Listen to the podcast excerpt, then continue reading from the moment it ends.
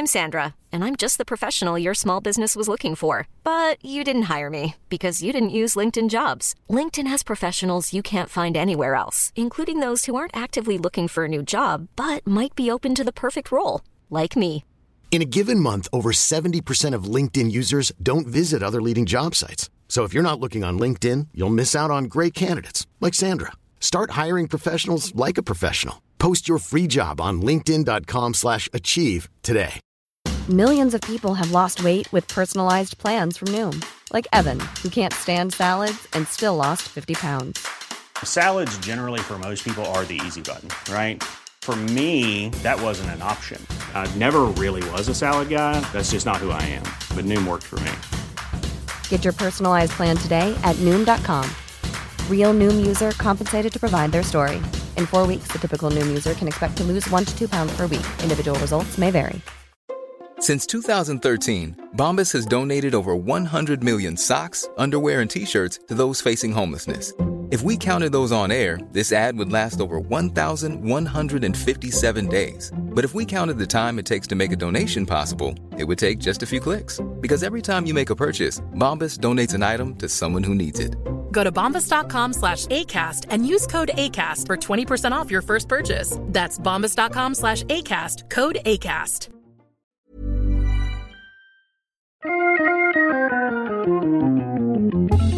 Welcome to Wood Talk for woodworkers by woodworkers. Now, here are three guys who have great personalities Mark, Matt, and Shannon. All right, it's Wood Talk number 341 for December 5th, 2016. On today's show, we're talking about shop subfloors, files for restoring saws, basement woodworking, Purple Heart resin, acute angles, and making big projects in small spaces. Uh, and today's show, I want to mention very quickly that uh, it is sponsored by Brusso Hardware, our good friends.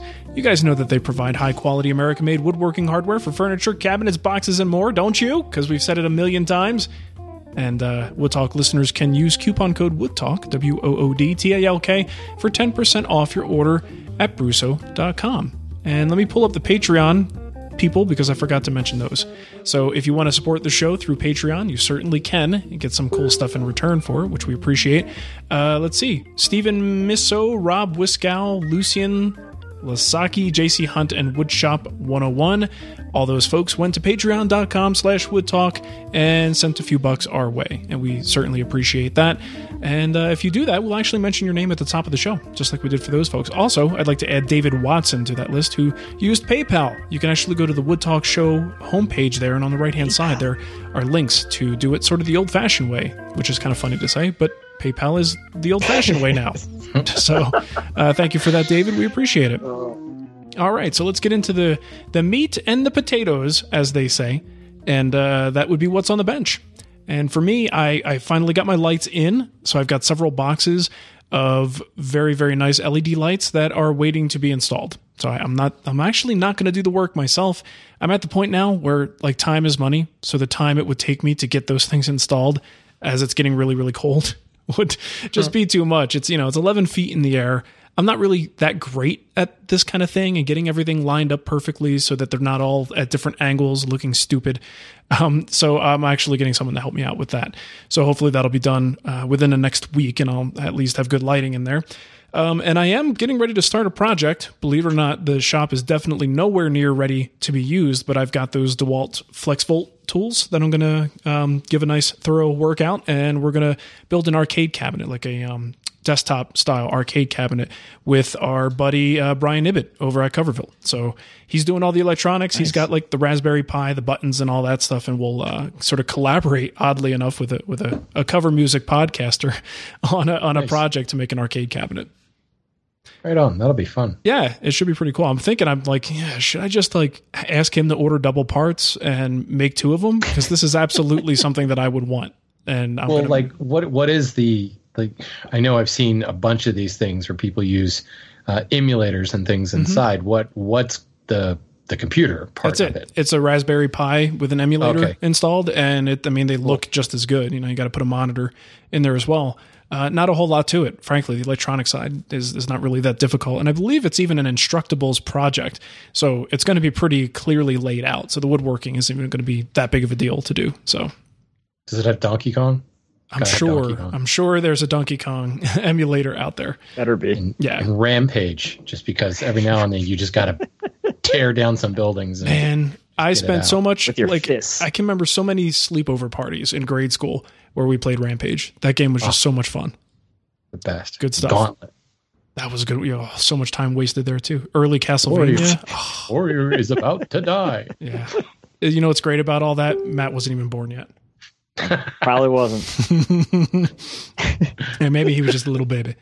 Uh, all right. Remember when you used to shoot your own guy with the elf and it'd be ow, ow. Yeah. Ow. Ow. uh, let's see, Matt. Anything new? Can we just skip it? Sorry, just totally derailed the conversation there. Yeah. Um, I'm still building a sawmill. Moving on. Really? That's about it. Okay, that's fine. We won't pressure you. Uh, Shannon, what's going on? Uh, finishing up my ice cream scoops. I've done nine of them. No, ten of them. So I've got two more to do.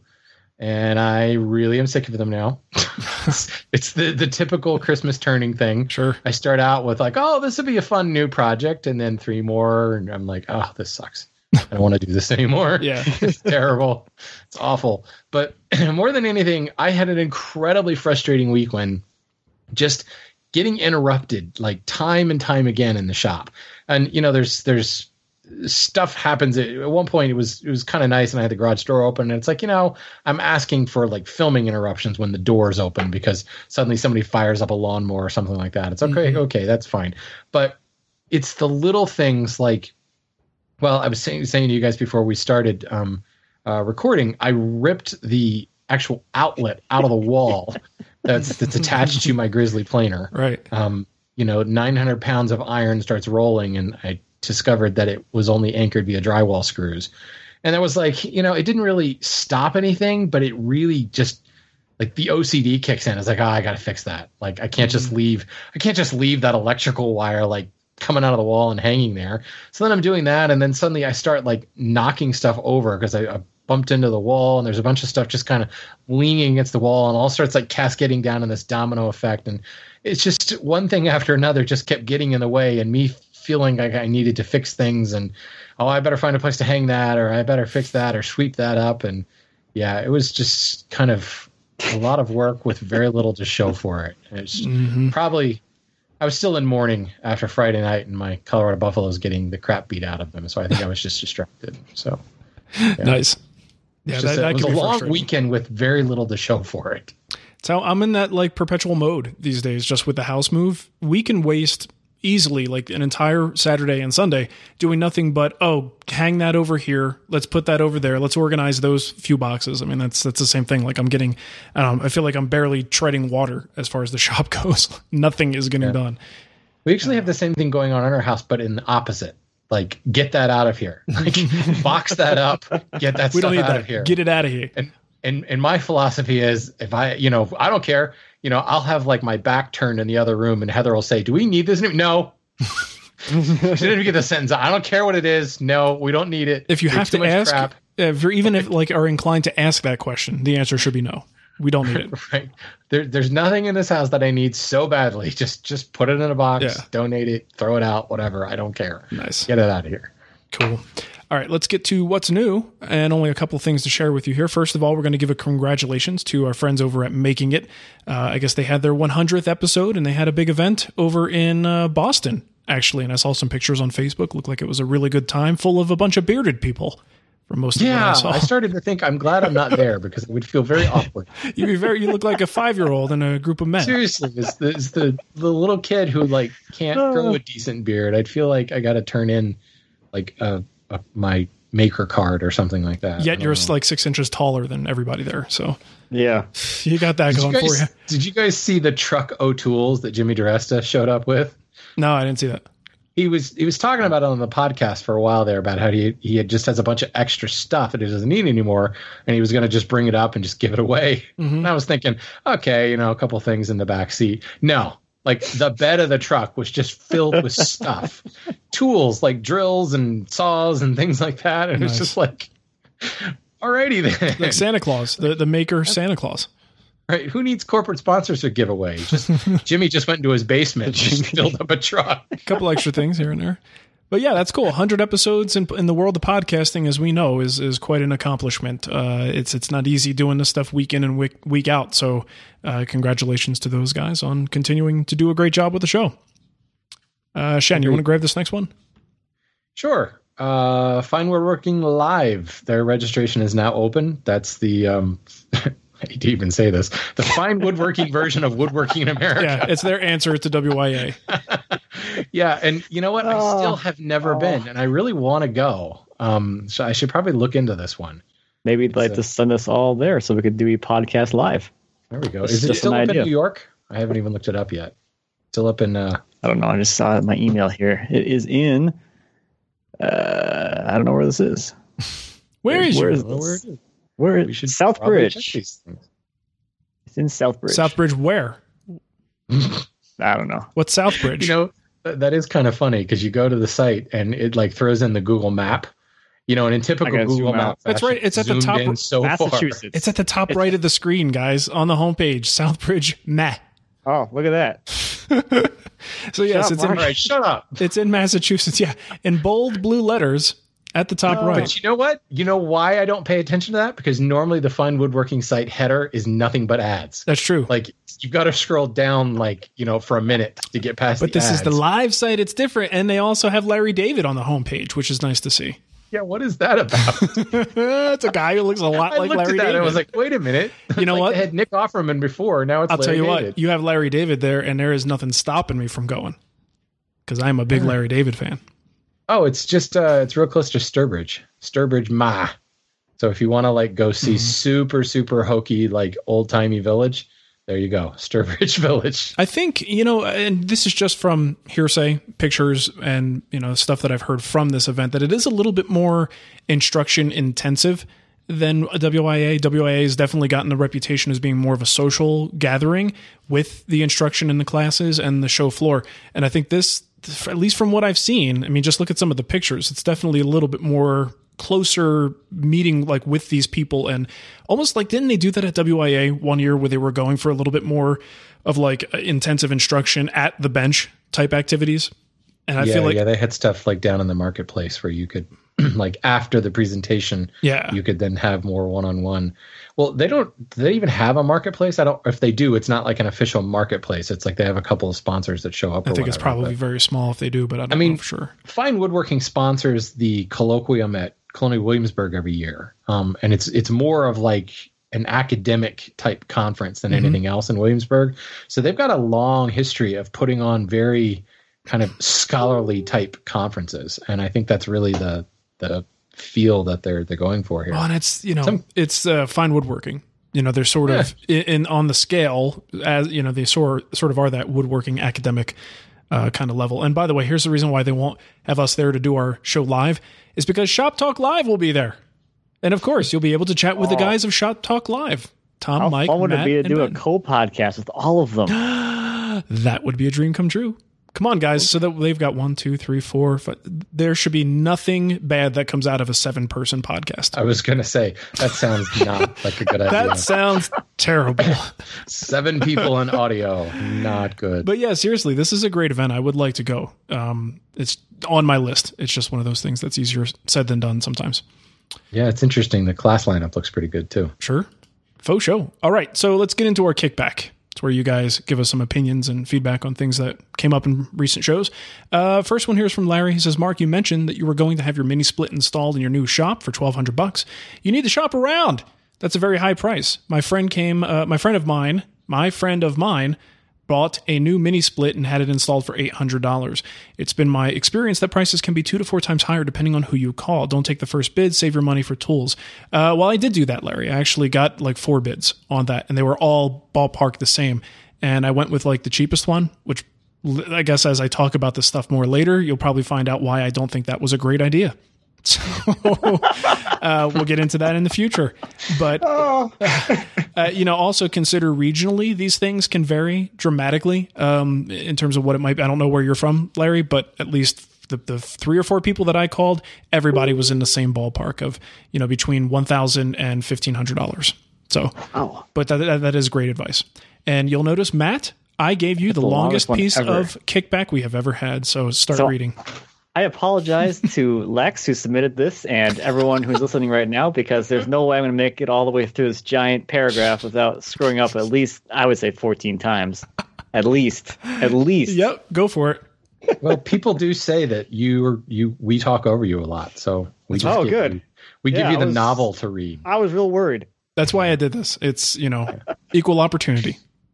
So you do it to spite the listeners as well as me. It's kind of punishment for everyone, frankly. Oh, okay, good. Yeah, all right.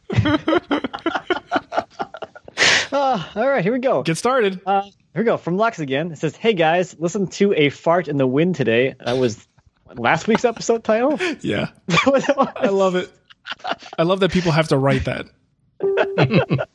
I'm only a beginning woodworker, but I'm a professional industrial hygienist, including having performed full indoor air quality investigations at commercial wood shops. A few things to note wearing a respirator is useless unless you're clean shaven. OSHA allows mustache or small goatee. I know you can buy a respirator at a lot of stores, but uh, without at least a qualitative fit, there's no guarantee that it's working at all. At least perform a positive and negative pressure test by covering the inlets and inhaling, and then covering the exhalation valve and exhaling. If you get any air during the negative test or the face piece does not collapse from the negative pressure, you may as well not be wearing it because the air takes a path of least resistance, and the HEPA cartridge has a lot of resistance. Wow, we're only like two paragraphs into this. Keep going. Thanks for the encouragement, Mark. Hey, I'm here for Second, you. I did.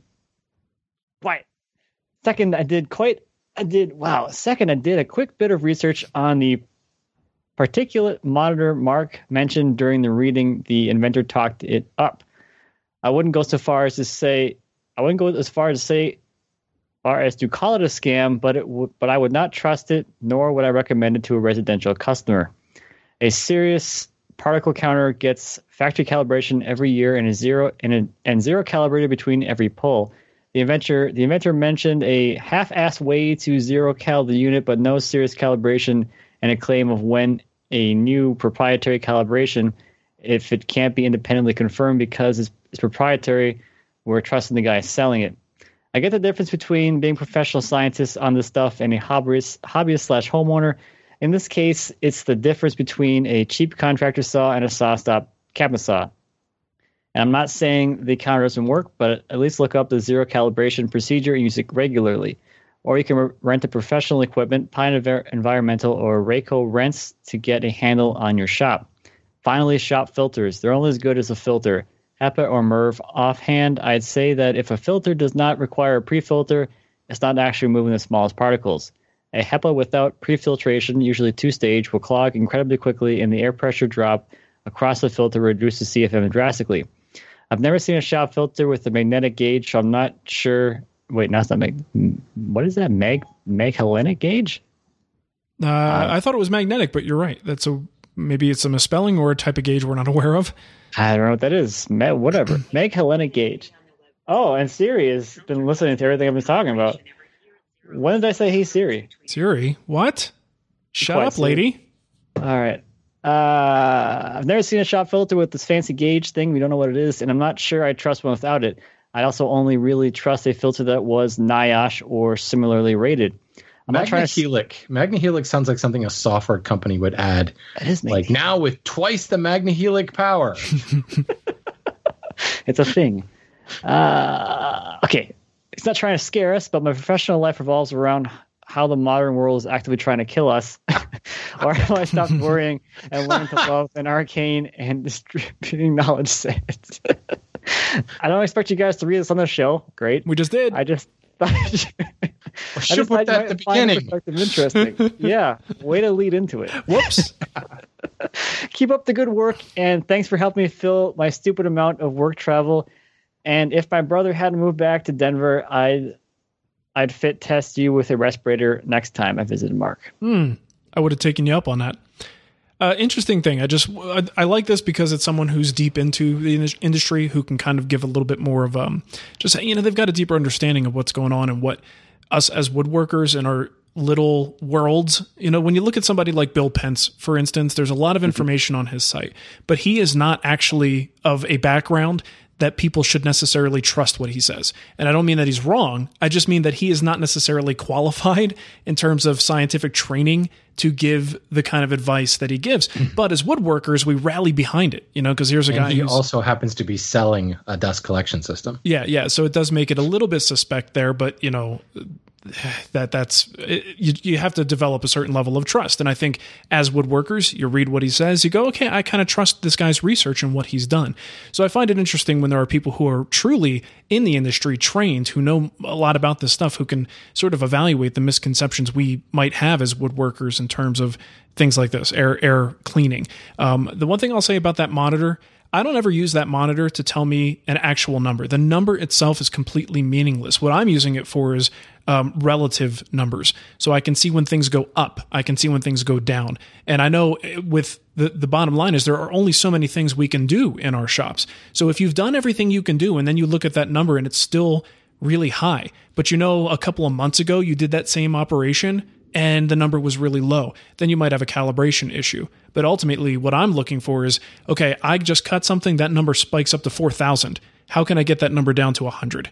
And once I do that, then I know I've evacuated as much stuff as I can. So I don't really use it to necessarily uh, take you know like important data for an actual experiment it's just a relative indicator so i don't necessarily need it to be as perfect as maybe like a really high end particulate sort of particle counter like he might use in, in his work but i do think it's you know for the price i think it's still pretty valuable at least to help you establish the right kind of habits but i've heard that before about the respirators i think that's great advice i mean if you can has anybody ever done that have you ever had like a proper fit test for uh, respirator i don't know anyone No, who but, has but I always do that. I always do that thing where you like plug the the filters Mhm. and just kind of suck in and see if it collapses around your face. Yep. Every time I put it on, it's just kind of a little gut check. Is it sealing properly? Right. So kind of makes me double like think about this beard of mine that I got going here. Matt, do you ever worry about that? Um, to be honest, I should probably be more worried about dust and stuff than I am. So Well, the world doesn't. Uh, people don't actually know that Matt grows like 0.5 micron filtration hair on his face, yeah. just naturally. So even if it goes through the beard, it's fine.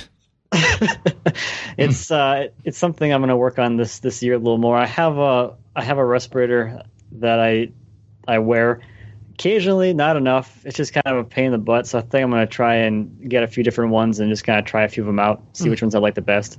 Okay. just to get something a little more convenient because uh, for me it's it's the convenience thing like i wear hearing protection all the time because it's convenient to put them on and there's music playing in them most of the time so it's kind of conducive to putting them on Right. uh, respirator not so much like i gotta go find it put it over my face i got like a strap around my back and then i gotta put it over my head and then my hearing protection can go on so it's kind of like the most annoying piece of personal protective equipment that you can wear in the shop Yep. So what you're saying is you want it like cherry flavored or something, or i want it cherry flavored and strapless Hello. oh That sounds hot. That sounds, sounds hot. Yeah. All right. of course, uh, when you talk about a personal respirator fitting, all I can think of is George Costanza. There was definite cupping. yeah.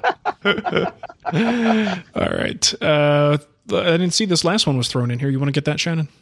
Sure. This one comes from Stein. Uh, we talked last week about the air cleaners and do they make the air worse before they make them better? Well, apparently, uh, go figure, Matthias Wendel did a test um, with his homemade machines. And um, when you turn the machine on, it throws stuff in the air. Then after a while, the air is much cleaner than before. So seems logical. There you go. There's a video to back it up. I'm just going to jump in here real quick to talk about our friends at Brusso Hardware. Brusso Hardware provides high quality, American made woodworking hardware for furniture, cabinets, boxes, and more. I've been using Brusso Hardware for years now in my projects, and they truly are the pinnacle of quality hardware. Beefy brass hinges that seem to be a work of art in and of themselves. Your best work deserves the best hardware. Wood Talk listeners can use coupon code WOODTALK for 10% off your first order at Brusso.com. Check them out, Brusso Hardware. Uh, all right, let's get into our voicemail. So we got quite a few here. Not sure what was in the water, but apparently everyone wanted to uh, to contact us, which we love. People are just too tired to type. That's what it is. Uh, first one here is from Joe. Hello, Wood Talk folks. Uh, this is Joe from the beautiful Lilly, Pennsylvania. Question for you about doing basement woodworking. What the heck just happened? Hold on. Is that it? yeah, just a question. Yes. Thanks for uh, thanks for everything, Should. guys. you should do basement woodworking. All right, here we go. Working. Um, I mean, as I just said, I do all my, my work out of my basement. And what I find to have a problem with is during the winter months, it gets really cold and I can't do any of my finishing with like lacquer finishing and stuff like that outside. So I'm stuck indoors and I'm wondering if I am stuck with a specific finish. Um, and, you know, if it is, what, what should I use? Because I can't use anything too uh, smelly because it, it really stinks up the upstairs then. Um, and then the follow up question, if you don't mind, is what would you guys suggest as far as heat in a uh, basement shop? I get a little uh, leery of some of the um, home options because I'm afraid dust might get in there and cause a fire. So uh, I'm looking forward to hearing what you have to say. Thanks. Bye. All right. So cold, looking for a finish, looking for some heat recommendations. And I think if you solve the heat problem, you sort of open the playbook a little bit for your finishes, but it's that basement woodworking thing that's a little bit tricky because you do have a ventilation problem. You know, and, and any kind of ventilation you do down there is likely to pull back in cold air. So, you know, what do you guys think? Any suggestions at all? Um, I mean, I've had really good luck with just cheap space heaters. I specifically bought a ceramic one, so there wasn't like a red hot filament Mhm. sitting there with dust passing over it. But, um, you know, in a small space, it does not take a really, really powerful heater to heat it up. You know, you may need to go in there 15 minutes early, turn it on to, to warm the space up. But, um, I mean, that thing gets pretty dusty, and I will occasionally go over there and just kind of blow it out. But, like, there's no smell coming off it, like something is burning or anything like that. Um, I think the problem you run into is when you get those super powerful heaters that are, you know, kicking off enormous amounts of heat. Mhm. And really all you got to do is get it above what, 60, 60, 65 degrees, I think is like the bottom end for most finishes. At least Mhm. that's what it says on the can. So that's not that hot. I mean, I guess in, if it's negative 60 outside, there's a bigger Yeah. delta. In most to climates, overcome it's there, not but- that hard to do.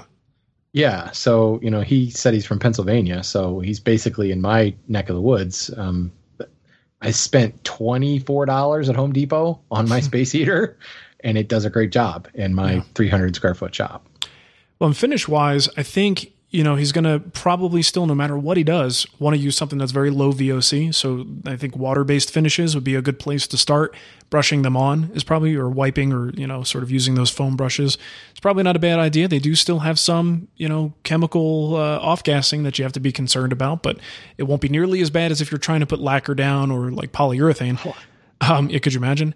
And also oil-based finishes. Now, not like the the the varnishes and things like that. I'm talking just like oil-based finishes. is Kind of the wrong way to to frame that. More like a natural oil. Pure oils are things that don't necessarily. I mean, they they have an odor for sure, but it isn't necessarily going to be something that could be like dangerous to the household or dangerous combined with a certain type of heater. So that may be something to look into. But I do think, you know, in that basement situation, in a cold situation, you are going to be incredibly limited in the types of finishes that you could uh, apply in that situation. With, Um, the, with the cold thing, presumably his house has a furnace mhm. and he is inside that home. So I don't know if his basement is finished or not, but you could just run another duct off your uh, furnace thing that heats your whole house. Yeah. Now, I don't know much about. HVAC, but do you get a, I mean, don't you have cause to be concerned about things like fumes and dust if you're sort of combining that space, uh, the same HVAC system with your house HVAC system? I don't know how much air sharing there is between zones like that, if that would be a concern. I don't know, but like right now, obviously we can only speculate how his shop is set up. But let's say it's an unfinished basement in the furnace I'm Sandra, and I'm just the professional your small business was looking for. But you didn't hire me because you didn't use LinkedIn jobs. LinkedIn has professionals you can't find anywhere else, including those who aren't actively looking for a new job but might be open to the perfect role, like me. In a given month, over 70% of LinkedIn users don't visit other leading job sites. So if you're not looking on LinkedIn, you'll miss out on great candidates like Sandra. Start hiring professionals like a professional. Post your free job on linkedin.com slash achieve today. Millions of people have lost weight with personalized plans from Noom, like Evan, who can't stand salads and still lost 50 pounds. Salads, generally, for most people, are the easy button, right? For me, that wasn't an option. I never really was a salad guy. That's just not who I am. But Noom worked for me. Get your personalized plan today at Noom.com. Real Noom user compensated to provide their story. In four weeks, the typical Noom user can expect to lose one to two pounds per week. Individual results may vary. It's literally like right there in the same room with them. So in theory, it's the same exact thing. They're just pushing hot air into that room a little more passively than you would be if you're running a duct directly into that area. hmm right. I don't know. Just a thought. This I mean, you is a already have good- you're already heating your house. Right. Well, this this is definitely well. Th- I think this is a good one for kickback. Uh, people who have probably addressed this or uh, found ways around it and to deal with it. Let us know what you think. well, I mean, the at the heart of his question was the odor, right? So I think if you if you solve the heat issue, get it to the point where finishes are going to cure properly, and then just buy a low VOC finish, like a water based finish, um, it hopefully will solve the problem. Hopefully. Hopefully. All right. Uh, I got another question here. This one's from Jason. Hey guys, this is Jason in Apple Valley, Minnesota again. Uh, this time I'm actually calling with a question. So I've got this stack of uh, um, end grain cutting boards made out of hard maple and purple heart, and just kind of waiting to put finish on them. And so I have them sitting out on my dining room table, um, waiting for the, the purple heart wood to get its color back before I apply finish. And after a few days here, what we've noticed is um, on the end grain of the purple heart, the, there's resin, streaks of resin starting to come up through, and it makes you know ridges on the top of the board. Obviously, I can't fan that because that would just you know start the whole purpling process all over again. So I guess the question is, what what do you do? I mean, if when I go to apply finish over the top of this, is it just going to, I don't know, is it going to be a problem, or um, is there something you would do to clean that resin off the board before applying finish? Anyway, um, as always, love the show. Really appreciate everything you guys do. Thanks much. Bye. This sounds like really bad news to me because I, if, if this were a piece of furniture, okay, we might find some way to seal some of that crap in there. But we're talking about cutting boards. This doesn't sound like a good thing in any way. Now, Shannon, I, I was curious uh, if you know anything about this. I've worked with Purple Heart a lot, and 99% of what I've purchased has been fine. I haven't had any issues with any kind of sap or any kind of juiciness that can happen. Uh, but then someone gave me a Purple Heart board at one time, and it was just the sappiest, awful thing. I've and I was just it was unusably sappy, and it would come out of the end grain when fresh cut. It'd come out of the face grain, and I've never seen it before. But this one board was gnarly, and I've gotten emails about that from people who are like, "Hey, how do you guys uh, contend with this this type of you know really resinous wood?" And I'm like, "It well, it's not like that for me, so I've never confronted that." So my question for you, do you know if that is a, a stage of growth or a stage, you know, depending on when it was cut during the year, that it might be more sappy than another time um, that he's confronting this? Well, you're going to run into that with with most trees, but tropical trees, there really is no early and late growth. I mean, it's hot and wet all the time. Right. You know, so it's always growing. It's one of the reasons that that exotics have so little sapwood, um, and they're very kind of homogenous in, in structure. But that wood goes through a lot from where it was sell, felled and, and wherever it's coming from Africa, Indonesia, South America, whatever. Um, and a lot of times you can get um, not I don't want to say poor, well, yeah, poor drying, poor unintentional drying because it sits in a steel container in the bright sun in a port somewhere or on a ship or then in a port stateside and there's all kinds of stuff that just happens. Um, so depending on how fresh off the boat that particular wood can be, there can be a lot of just shock going on and stuff is literally just bubbling up to the surface because it's been superheated inside a container in some instances depending upon the the exporter it may or may not have been dried before it was put in the container or it was dried to a higher level then thrown into a container with a bunch of other stuff um because you know purple heart gets used a lot so you are getting full complete shipping containers of purple heart but there's other species where there's like six or seven different species lumped in there and four or five iguanas and some bats and things like that. Other fun things we shouldn't be You think I'm away. joking, but you should see some of the stuff that comes out of the containers. It's usually dead, but sometimes it's alive and it flies out right in your face. Oh boy.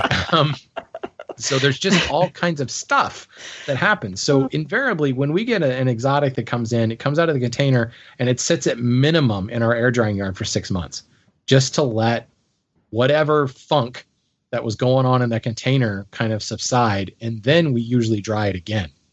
So depending on where it came from, if it came from a broker, maybe none of that was done, Yeah. or maybe it just came off the boat, and you just you just don't know. Hmm, okay. Dry. Well, either way, we're talking about a cutting board, and if you've got something that is seeping like that, uh, you know, I don't even know that there's really much of an option. We've talked about in the past ways that you can kind of warm it up to try to get it to set. Uh, I think in furniture, a lot of times you could wipe it down with acetone and put it, I don't know, some kind of a lacquer finish or shellac on top would probably effectively seal it in so that you could start to build a top coat on top of that. But really, with a cutting board, we're not doing that, right? So I don't really hold out too much hope that these things are going to be usable or at least something you could feel good about giving to other people. uh, That the, you know they aren't going to get this stuff on food that's going to be cut on that board. I'd be really concerned about that. Yeah, yeah. That doesn't sound like it would add good extra flavor either. Not the good kind of flavor. it's not leaking barbecue sauce, that's for sure. We'll try baking it, I guess. Right, as a last ditch effort, because Throw in the oven. Yeah, I mean, what's the worst? That you were talking about something you might have to scrap anyway, or you know, come up with some other use for it. So why not try to bake it and see if you can kind of set that stuff so it doesn't leak out. Uh, all right, so let's get to the next question. This one's from Steve.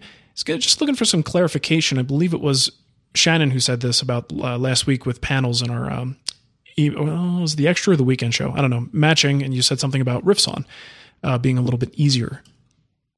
Okay. Hey guys, this is Steve from Montana. Loved the last weekend show dealing with glue ups and how to hide the lines, but I have a question, and it's probably because I'm a neophyte.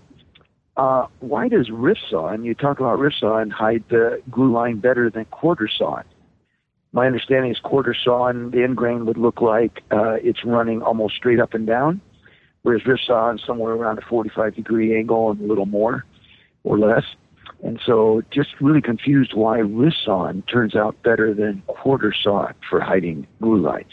Love the show. Thanks, guys. Especially love the two shows a week. And I love supporting you by Patreon. Bye bye. We love that you do that. And, and we love you. Yes. Patrons. Uh, so is that? Uh, did you say that, Shannon? Yeah. Explain yeah, yourself, and, sir. And absolutely. If you think about it, rift sawn is um, you're going to get a much cleaner straight grain line, whereas the minute you go to quarter sawn, your medullary ray starts to show up a lot more. In certain species, it may not be a big deal, but even in things like maple or cherry, where the medullary rays are really small, you get that kind of speckled look on the surface that looks really cool, but it also adds another variable to that glue line. When you go to rift sawn and you lean those grain lines over just a little bit to 60 to 45 degrees, now you're just getting straight lines and you're not getting that speckled medullary ray. Now take a species like white oak or red oak with just enormous red medullary rays Yeah. and look at the difference between a rift sawn white oak board, beautiful straight grain, nice and clean, nothing between those lines. Go to 90 degrees on those growth rings and you've got, you know, blah, you know, just, just stuff just all over the Wide open, surface. fat cut veins. Right. And and that becomes something that now you've got to find a match across a glue line that can be it's the same you've got figure. You know, it's, It's- it's, yeah, like trying like to match figure. a curly quilted figure across a glue line. It's uh it's a totally different look. Yeah. So um shoot, I just forgot his name. Steve. So Steve, what I would say is go get a quarter sawn board and go get a rift sawn board, hold them up to one another, and it will become obvious very quickly why one uh, why Rift makes a better glue line, I think. Well, and in some cases, it won't be that big of a difference if the medullary rays are not quite so obvious as they are in something like sawn white oak. But look at the prices too. If you're doing this to hide the face, you may be better off with rift sawn or quarter sawn. I, I would imagine most of the time the quarter sawn is going to be more expensive. So if you know the rift sawn does a better job, if it happens to be cheaper, then go that route uh, versus the quarter sawn. But I don't know. I guess it depends on the pricing. Sure. Okay. Thanks, Shannon. Thanks for the I'm support. taking a drink right now, Mark. That's fine. Fine. Take a drink. Let's go to Michael's question about acute angles. Hey, Mark, Matt, and Shannon. Uh, this is Michael from Cleveland calling, and I'm just looking for some advice on how uh, the best way to cut acute angles. Uh, I've got a project I'm working on, and uh, I need to cut uh, 57 degree angles. You know, beyond what the miter set uh, can help me with, and and uh, settings on my miter saw. So, um, you know, looking for some help. Uh, I appreciate it. Take care. Bye bye. Right, what do you guys think? I got no advice. I don't do angles very often. I think I think this is a kind of a common question amongst new woodworkers because they see the the miter gauge and it goes to 45 degrees. And you think well what happens if I've got to count 52 degrees or 60 degrees? And what you have to remember is that it only goes to 45 degrees because when it stands upright it's at 90 degrees. So now you're subtracting. If you need what did you say 52 degrees 57 I think 57 whatever. whatever. I don't know. Just there's some math there. Yeah. We'll just say 50 degrees. Subtract 50 from 90 and you get 40. And you can set your miter gauge at 40 degrees, but then you have to change the orientation of your workpiece. You guys follow me there? Oh, I'm with Yep. you. Oh yeah. And Now and it's like, something that well, and, and it's I can understand why people get confused about this because well, it only goes to 45 degrees. Well, yes, but you know, there's is there's like 180 degrees from one side of the blade to the other. So if you tilt the blade either, you know, one way or the other, it's going to go off of 90. So as you begin to tilt it to the left, you know, 90, 89, et cetera, et cetera. And technically, if the blade were to tilt the other way, it would go 91, 92, 93, but the blade doesn't tilt the other way. But hopefully that gives you some idea that by changing the orientation of your workpiece in the miter gauge, you can still get that 57 degree angle, whatever it is. Yeah, it just More I think often sometimes than not, you're. Sorry, go no, ahead. go ahead. I was just going to say it can get kind of confusing because a lot of times to get these things, you're doing multiple cuts or you're doing some kind of a frame. So you'll need to do the equivalent cut on a different workpiece. And now the workpiece has to be held a different way or on a different side of the blade or something. So it Right. can, I mean, getting the strategy there, even if you could hit that angle, the, the bigger picture strategy that you need to employ to get good results on not just one, but multiple workpieces, you know, can be a little bit daunting. Right. What I highly recommend is get a bevel gauge, set your angle on the bevel gauge, and then transfer that line to like the end grain of your workpiece so that you have a physical visual cue of what that angle and make sure you put an X on the waist side. Just Yeah. trust me on Just that to one. be safe. Um, and now you've got a visual representation. So then you can take it to your table saw or whatever bandsaw, and you can kind of okay, well, it won't tilt that far. So what happens if I tilt the workpiece up on up on its edge? Well, is that going to be dangerous? Not dangerous? Can I hold it in such a way that way you've at least got something visual that you can line up with the blade and figure out how do I make that fifty three point seven eight five degree Mhm. cut. Right. Cool. All right, let's get into the next one. This is our last question, and it's from our buddy AJ. Where the heck is it? There it is, hiding behind Shannon. Hey guys, it's AJ uh, from New England Woodworking Studio. Um, now that I am a monthly patron, I don't feel bad about leaving you these voicemails anymore. So great. Um, and anybody who is not a monthly patron, you should definitely do it. Not a, it's only a couple bucks a month, and you get some really cool extras. So definitely uh, go for it. Uh, my question for this episode is that table that we talked about last time. Um, is pretty much doing this large table in my shop that doesn't have a lot of open space. It's not a tiny shop, but there's a lot of machines in it, and I don't have, you know, room for an 80 by 36 inch table to sit, you know, anywhere except for on top of my bench. So I'm looking for tips or advice on doing this large table or any large project in a shop that has a lot of stuff in it and doesn't have a lot of open floor space to put this or doesn't have a big assembly table. Um, I know, I know, I know. A little open ended. I'm sorry, sorry. I'm sorry. well, I'm not that sorry. I'm still gonna ask. Um, so thanks. Anything, any tips I can get would be amazing. Thank you very much. And as always, I love the show, and I look forward to hearing my wonderful voice on it once again. Have a wonderful day. So here's my strategy with AJ. I think from now on we'll just play his voicemail and just not answer it. we'll just play it and then let it let it hang in the air and move on to the next thing. you think that'll work? yeah, he's right. He, he's you know he's helping us out with Patreon, and we should at least play his voicemail, but we don't have to answer it. Uh, so again, that, the, the very general sort of thing. Any kind of strategies you can employ, and I'm not really a good person to answer this. Uh, you guys, you guys are probably both much better suited to answer how you deal with this kind of situation. I so was just building an aircraft carrier, and I Yeah. ran out of room in my shop. a king size bed, you know, something like that, or a big, uh, you know, Queen Anne, something or other thingy bobby that that you're going to be making, Matt. These are challenges you guys have to confront. Any very quick, brief tips for uh, AJ? You want to go first? You want to go first, Shannon? Go for it, Matt. Okay. Uh, Pre finishing, that's a good one. I like that one a lot. Your pieces are smaller, um, a little more manageable, so you can pre finish everything before you do your final assembly. And you don't have to worry about trying to finish this giant thing because once you assemble those pieces, they get a lot bigger. Uh, the other thing you could try is. Wait, what? I know. I know. One plus mind one equals right two. now. like, first we take boards and make them smaller, and then we make them bigger again. It's like. What is the point? I haven't gotten to the that, vicious that skill cycle. level yet in my woodworking. I can only make things smaller. Oh, the, the other thing you can do is find a different finishing space. So you bring it in your house if you want to do that whole thing, like we just talked about doing in your basement or something. If you have a space like that, or like I did, I finished that farmhouse table outside. Wouldn't recommend that. Kind of a pain in the butt.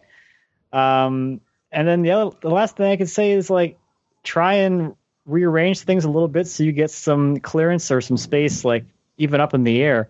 So if you could have this, it's a table he's doing, right? The table. Anyway, if you're doing a big table, if you can get it like, I don't know, the legs like three or four feet off the ground, so it's suspended in the air above things that might be beneath it, um, that could be another way to do it. But overall, if you're going to be doing finishing something that big in your shop, you're going to be looking forward to getting the thing finished out of your shop because it's going to be pretty cramped and mm-hmm. kind of annoying. Hmm. Yeah. I think the very first point you made is the is the key one because the bigger the project, probably it breaks down. Because then how are you going to get it through doors and like physically lift it? You know, mm-hmm. the king size bed example is a perfect one because you can't fit a king size bed through most doors. They're meant to knock down into constituent parts. If not only for the fact that maybe you won't fit through the door, but just so that it's a little bit lighter. Even if it's a platform bed, the headboard usually separates from the platform, or there'll be some sort of plinth or something that it sits on that separates. Even things like um, like uh, uh, tall bookcases or something like that, or period pieces. They're usually chest on chest type things. One sits on top of the other. Just because it ends up being so ungodly heavy, no one can move it anyway. So already your your kind of construction is broken into components that can be pre-finished individually. Um, I, I ran into that with the the queen size bed that I made in my little shop, and the only way I could do it was I went vertically by stacking stuff so I could have different rails. But it was also just it just took longer, frankly, because I only had so much room. Like I could finish the headboard, but I had no room for the rails, so I just finished the headboard separately. And it was a pain in the butt because it, it I had to go through the whole process, and then I had to go through the process on my rails because there just wasn't any other place to put them. Hmm. Cool. Suck it up, in other words, AJ, and deal with it. you figure it out. Where there's a will, there's a way, I guess. Uh, all right. So if you want to leave us a voicemail on Skype, you can do that. The phone number is 623 242 5180, or you can uh, just use our name there. It's Wood Talk Online. And now we're going to get into our emails, and we uh, cut it down to just two today since we had so many voicemails. First one here is from Dane. He says, I'm moving into a new house and have a similar flooring situation to what Mark is facing. Namely, the basement is wood framed with a single sheet of three quarter inch subfloor. Is this strong enough to support the tools without sagging, or should I lay down another layer of three quarter inch subfloor? Should I use an adhesive, such as green glue acu- uh, acoustic sealant, to help dampen, the, dampen down the sound? Is plywood rugged enough to not get destroyed by tools, or do I need some sort of top coat polyurethane? So, a couple questions there. This is something that I cannot say I'm like really, really well versed in, but it is something that I'm currently looking into. So it's on my mind. So, very quickly, a lot of this support, in my opinion, is going to come from what's below that piece of ply. Uh, you know, if it's every 16 inches, probably not that big of a deal. If it's, you know, they went like 24 inch spacing or something, you're probably going to have some issues there.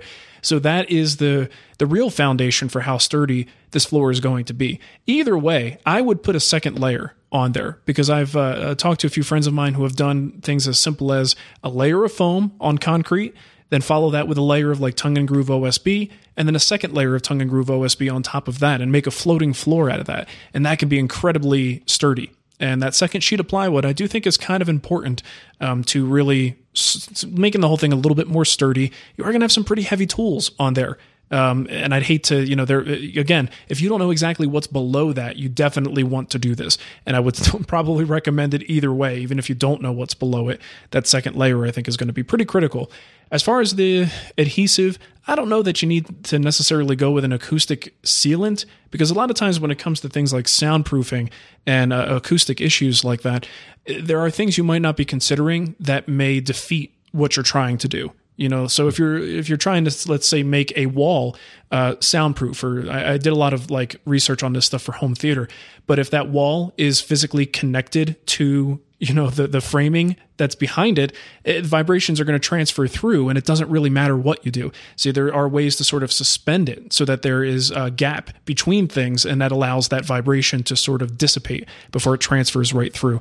So again look into it but i just think if it's going if the vibrations are going right through this stuff into the floor i'm not sure how much that acoustic sealant layer is going to improve things uh, for you there. There might be other things you can do that'll give you a bigger bang for the buck uh, let's see. Plywood rugged enough not to get destroyed by tools. Yeah, and I think if you do have that double layer, I do think it's going to be strong enough not to get destroyed. Uh, top coat, I think it's probably a good idea just for the sake of helping to resist stains and giving you something that's, you know, kind of easy to sweep up a little bit. But I don't think that poly is really going to give you any kind of serious level of protection from the tools. You know, like if you drop a chisel or you roll a 500 pound tool over the surface, it's just you know it's going to look like crap anyway. Um, so I wouldn't get too hung up on that. I probably would buy I don't know like a couple gallons of a cheap floor polyurethane mat, and I would throw it down there and probably not be too careful with it because the dust that stays on this like in the material is going to help it not be so slippery you know, because if you build up a very thick film of a top coat on that floor, now you've got a, a slip and you know trip sort of hazard there that you right. want to avoid too. Just ask my dog who went head first down the stairs last night when he couldn't take a corner too fast. yeah, he slipped right off the edge and went down the stairs. yeah, and I pointed and laughed for an hour. At this. Stupid dog.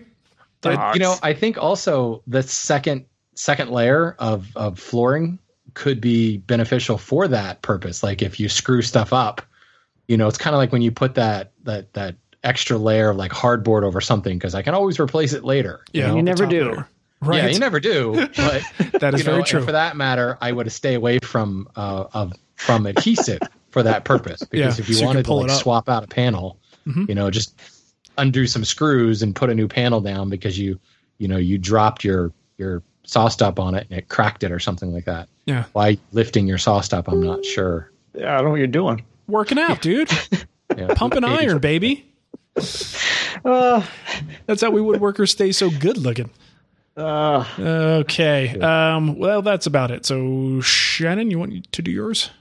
Sure. We got a quick one here from Wilson um, on our Patreon page. He says, I'm looking to restore some older vintage hand saws and panel saws which saw files would I need to get started? Thank you.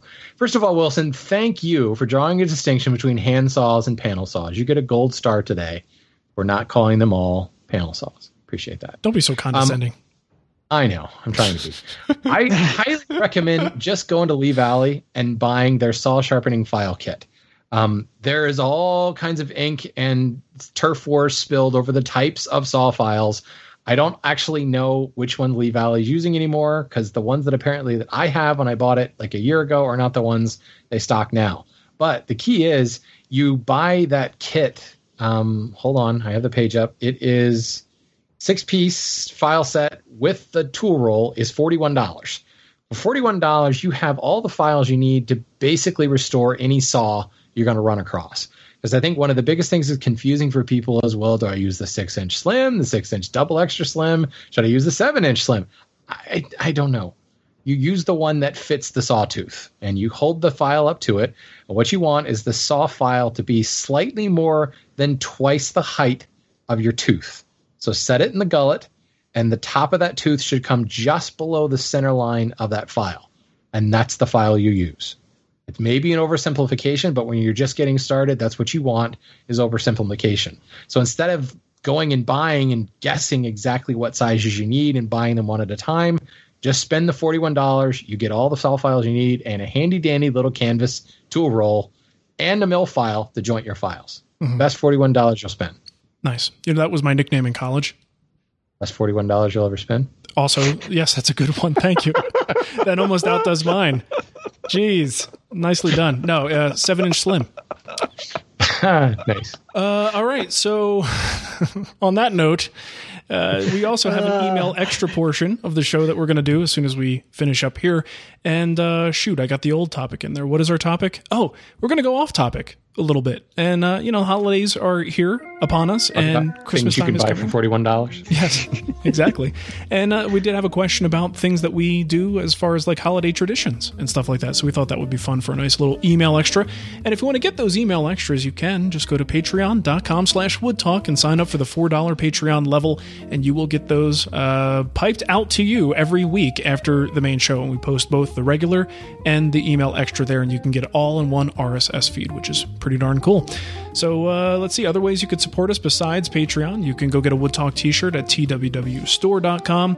You could go to woodtalkshow.com. I mentioned this earlier because we had a donor through PayPal. You could find those links if you just want to make a quick one-time contribution to help us out. We appreciate it. You could leave us a review in the iTunes store. Click on ratings and reviews after you look us up and give us a five-star rating. Four is acceptable. Three, don't bother we just uh, we don't like those uh, but yeah you could leave one there and we'll probably read it at some point on the show and i will not be reading those today so shannon how about you give them the contact info and we'll get out of here Sure. If you want to tell us how you spend your $41.50, you can do that on Skype.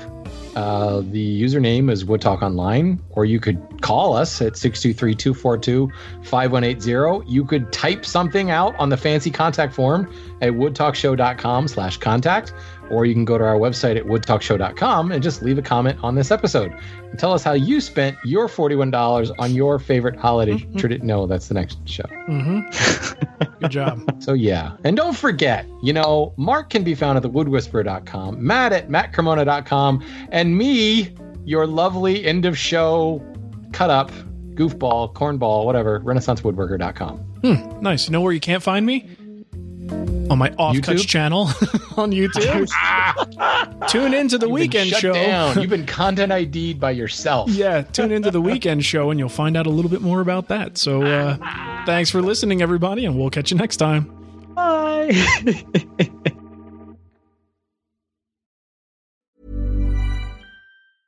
Even when we're on a budget, we still deserve nice things. Quince is a place to scoop up stunning high-end goods for 50 to 80% less than similar brands. They have buttery soft cashmere sweaters starting at $50, luxurious Italian leather bags, and so much more. Plus, Quince only works with factories that use safe, ethical, and responsible manufacturing. Get the high-end goods you'll love without the high price tag with Quince. Go to quince.com slash style for free shipping and 365-day returns.